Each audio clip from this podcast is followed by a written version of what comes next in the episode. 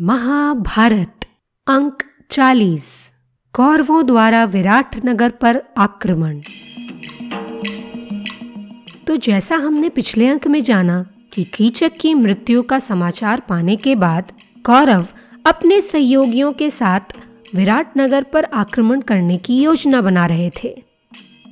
इस योजना में त्रिगर्त का राजा सुशर्मा ने एक बात सुझाई। अपने निजी स्वार्थ के चलते सुशर्मा विराटनगर की धन संपदा लूटना चाहता था। तो योजना अनुसार आक्रमण दो दिनों में होना तय हुआ। तो पहले दिन राजा सुशर्मा विराटनगर लूट मचाने के इरादे से आक्रमण करेगा और दूसरे दिन दुर्योधन अपने सैन्य बल के साथ विराटनगर पर अपने जीत का पताका लहराएगा। तो अगले ही दिन सुशर्मा ने इस योजना को साक्षात करने के लिए अपने सैन्य बल के साथ विराट नगर पर आक्रमण कर डाला। इस अचानक हुए हमले से राजा विराट के हाथ पाँव फूल गए।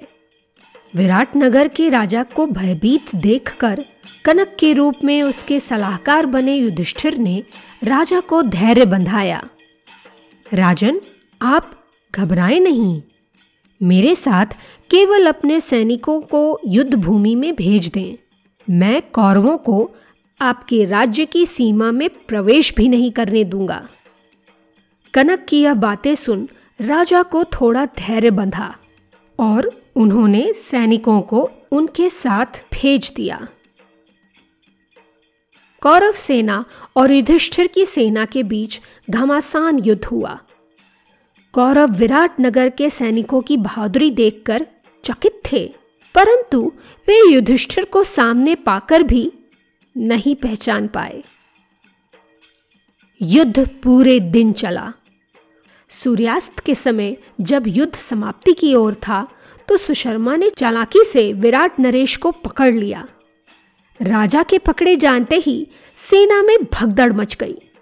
जब युधिष्ठिर को यह समाचार मिला तो उन्होंने भीम से कहा, भीम, धूर्त सुशर्मा ने हमारे राजा को चलाकी से पकड़ लिया है। वे युद्ध की समाप्ति पर शिविर में लौट रहे थे कि अचानक ही उन पर यह हमला हुआ। अब हमारा यह कर्तव्य है कि हम विराट नगर के राजा की रक्षा करें। जाओ और जाकर राजा को छुड़ा लाओ। भीम ने सैनिकों के साथ सुशर्मा का पीछा किया। भीम का नेतृत्व पाकर विराट नरेश के सैनिक दुश्मन की सेना पर टूट पड़े। उन्होंने सुशर्मा को घेर लिया और उसका रथ तोड़ दिया। विराट नरेश मुक्त हुए। जबकि सुशर्मा जान बचाकर युद्ध भूमि से भाग रहा था। तभी भीम ने उसे पकड़ लिया और वे उसे मारने ही वाले थे कि युधिष्ठिर वहाँ पहुँच गए। उन्होंने भीम से सुशर्मा को छोड़ने के लिए कहा। भीम ने सुशर्मा को कड़ी चेतावनी देकर कहा हे hey, दुष्ट सुशर्मा आज के बाद तुम कहीं भी जाओगे वहाँ अपने आप को विराट नगर के राजा का दास ही बताओगे। इसी शर्त पर मैं तुम्हें छोड़ूँगा। सुशर्मा ने अपनी हार स्वीकार कर शर्त मान ली और वहाँ से चुपचाप सिर झुकाए। चला गया। तो इस तरह पहले दिन का आक्रमण तो पूर्णतः विफल हो गया। अब अगले दिन के आक्रमण का क्या हुआ परिणाम? यह हम जानेंगे अगले अंक में।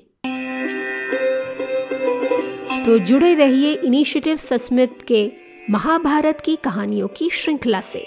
मेरे यानी रुचिरा चंद्रा के साथ। तो मिलते हैं अगले अंक में। तब तक के लिए नमस्कार।